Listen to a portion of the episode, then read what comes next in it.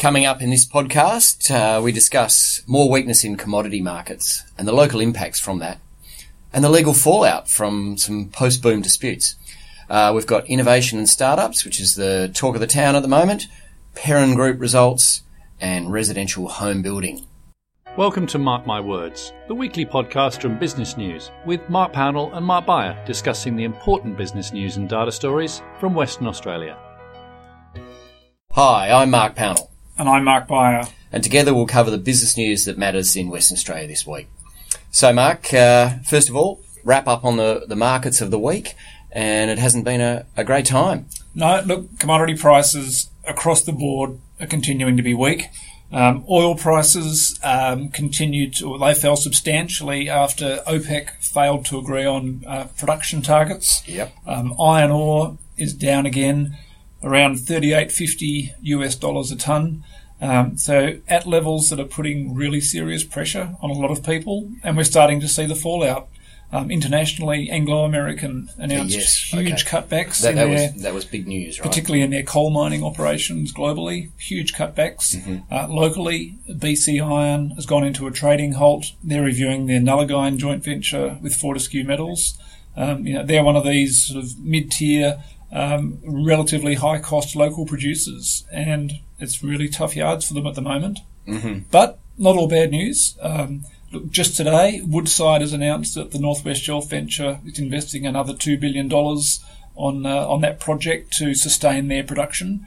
Um, so you know, good news there. Yes. And of course, the big news of the week: uh, Gina Rinehart um, saw her first shipment of iron ore from the Roy Hill project leave Port Hedland. which was meant to be the big news of last week, and she got a bit upset that everybody, uh, you know, mentioned that she hadn't quite got it out the Yep. the, fir- the, the the Friday, but it was off again on Monday, was it, or yesterday? Um, Thursday, that's right. Um, so yeah, look, some hiccups late in the piece, and you know they've had issues like everyone, or most people have had. Uh, but yeah, look, finally their first shipment um, is underway. Um, so another big iron ore player in the Pilbara. And that's good news, or what does it really mean? Well, they're insistent that uh, their 55 million tons, when they hit that full production, um, hasn't hit the mark, hasn't impacted the price yet.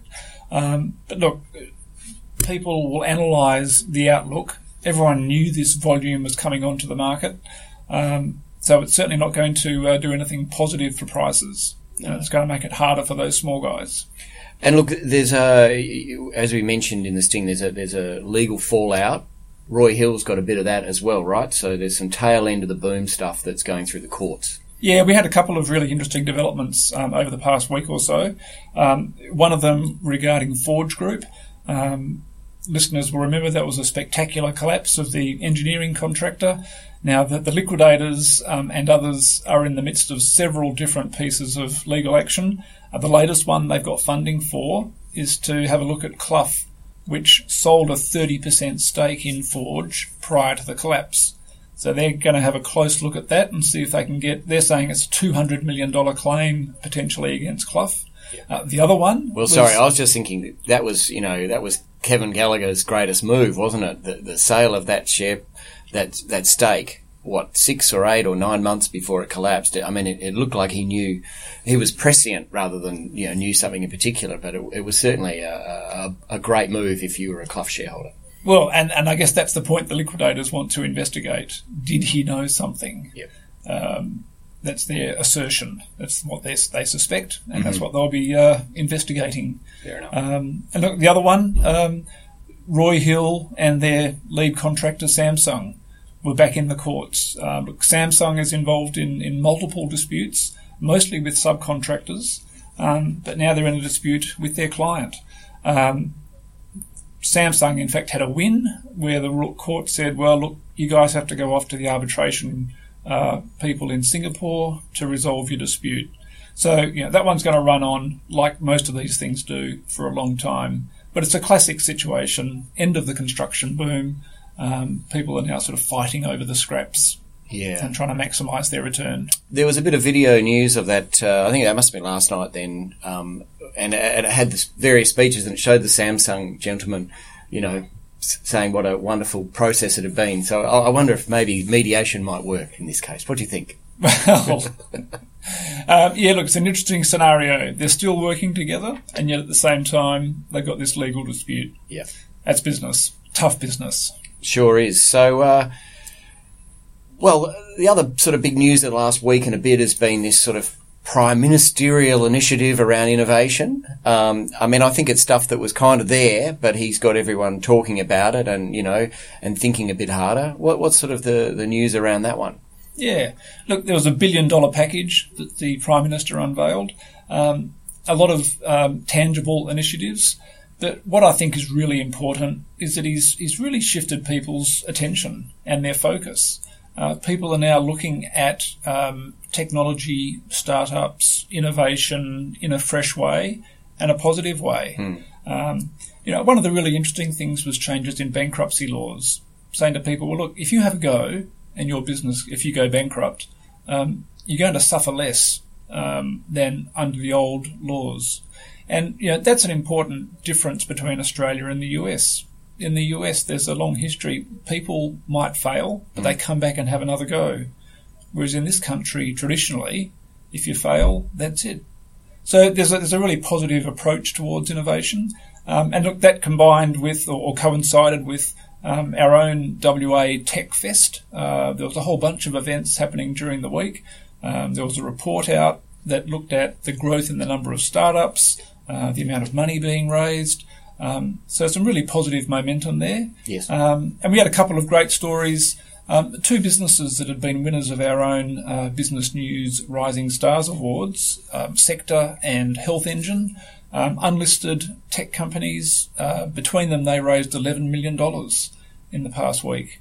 Um, With some mining cash as part of that. well, that's right. Uh, people like Chris Ellison from Mineral Resources and uh, and Peter Wade, um, the guys from Navitas like Peter Larsen, um, Neil Hamilton from um, Oz Minerals and other places. You know, these are some of the investors Yeah. who've been putting money into these things. It's a good story. And look, I think whilst we can get excited by it being a prime ministerial initiative, and we, you know, I should remind listeners first of all, we've been, you know, looking at startups pretty hard for at least two years, and we've had a list for quite some time. So there's a good list of startups there. And there's a good list of startup accelerators. I mean, this is a, an ecosystem that I think's evolved quite rapidly, but has been evolving at least, I mean, it's been evolving for a decade or more, but it's certainly really accelerated here in WA in the last two years. Yep. And look, as we've said many or written about many times before, there's a lot of risk capital in Western Australia. Um, and another dimension to this is a lot of reverse takeovers happening on the ASX. Um, you know, I've got a list of nearly 100 deals over the past couple of years where moribund mining companies have been reinvented into tech plays. Um, so that's, you know, another source of capital. Yep. Um, it, it comes with risks, as all these things do, um, but it's money that wasn't there previously. And look, it's a great thing that stuff. I I mean, obviously, the reverse takeovers. That, that you can also get some some sort of uh, thin thin ones as well. So you know, I think I'm hearing from the tech community. There's a little bit of pullback now and a bit of concern that that might be a little bit heated. But look, there's some great stories out there as well. So look, uh, this week let's let's shift right back to more you know traditional business. Perron Group. Uh, their results out this week. Uh, private company, but a large private company. We always dig around Yep. and get their results. What what were they like? Well, look, Stan Perron has built up um, an enormous and enormously successful business. He's got interests in um, in Toyota motor vehicles, um, in land development, shopping centres, uh, commercial property. Um, total assets of about four and a half billion dollars, and reported a lazy profit of I think two hundred and forty-one million dollars. Um, so you know, a, a fantastic sort of diversified business. Um, he's also got interest in iron ore. Now that tapered off.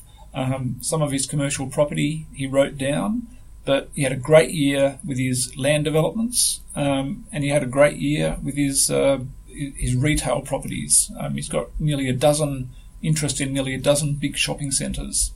So um, Stan's showing the way to uh, to build and sustain wealth. Yeah, he's like a litmus litmus test for WA, isn't it? You got the retail, you got the cars, but you got the iron ore as well. So you know, look, uh, I guess big feature, big special report this week. Dan Wilkie's done uh, residential construction, residential building.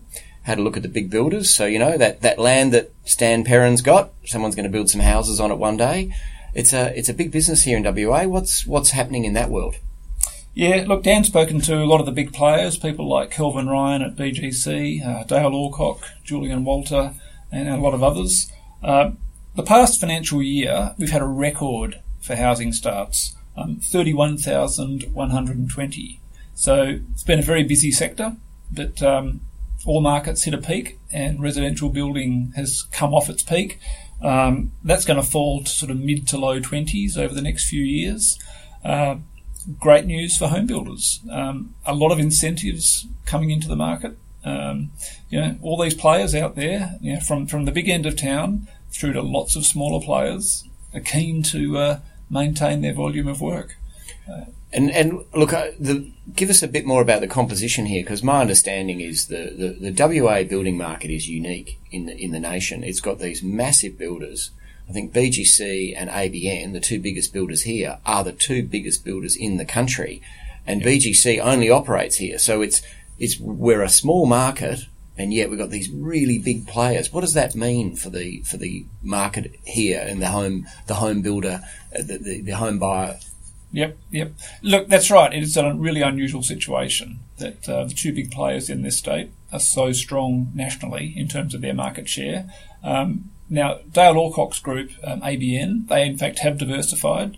Um, they've built up quite a substantial operation in Victoria. Um, and we're seeing some of the big national players sort of make inroads into Western Australia as well. But look, it's still dominated by that uh, you know, relatively small number of very big players. So, so, does that mean they're more likely to in this when when there's a consolidation? Do they do they win? Do they grab more market share, or how how do, how do you think it works? Yeah, and look, one of the things they've got, they've all got several different brands. So underneath the BGC banner, um, there are quite a few different brands, similar with ABN and JWH and so on. Um, and they've got the balance sheet strength and, and the financial muscle to uh, to sort of ride these ups and downs. Um, the danger is the smaller players who don't have the, the strength of cash flow, don't have the balance sheet strength, mm-hmm. um, but are desperate for the work. Um, you know, as we know, that's where trouble can arise if you're a home builder. Yeah. Um, well, we saw one this year already, Capital Works, and I mean they weren't small. They were the 14th or 15th biggest. They had 200 or more houses on the go, and they went under, and that that's hurt the economy. That's hurt yes. the state government, hasn't it? And they had extraordinarily rapid growth. Yeah, and I think true. therein in hindsight, is a warning signal for people. Well, we better watch that space. Look, uh, home building, it sounds like a tough one, but like Mark says, there might be some opportunities if you're a, a consumer on that side. Look, uh, just a reminder, we've got uh, lots of lists. We've got our residential building list is out. Um, and fresh, we've got that startup list as I as I said, and of course, if you want to get um, our emails, uh, twice a day, we send an email out on the news of the overnight and the news of the day. Um, so if you want to get that and our weekend email, which includes this podcast, sign up at uh, businessnews.com.au. Thank you. Thank you. Thanks for listening to Mark My Words with Mark Pownall and Mark Beyer from Business News. For more information, please go to businessnews.com.au forward slash podcasts. And to receive these regularly, search for Business News WA in iTunes or SoundCloud.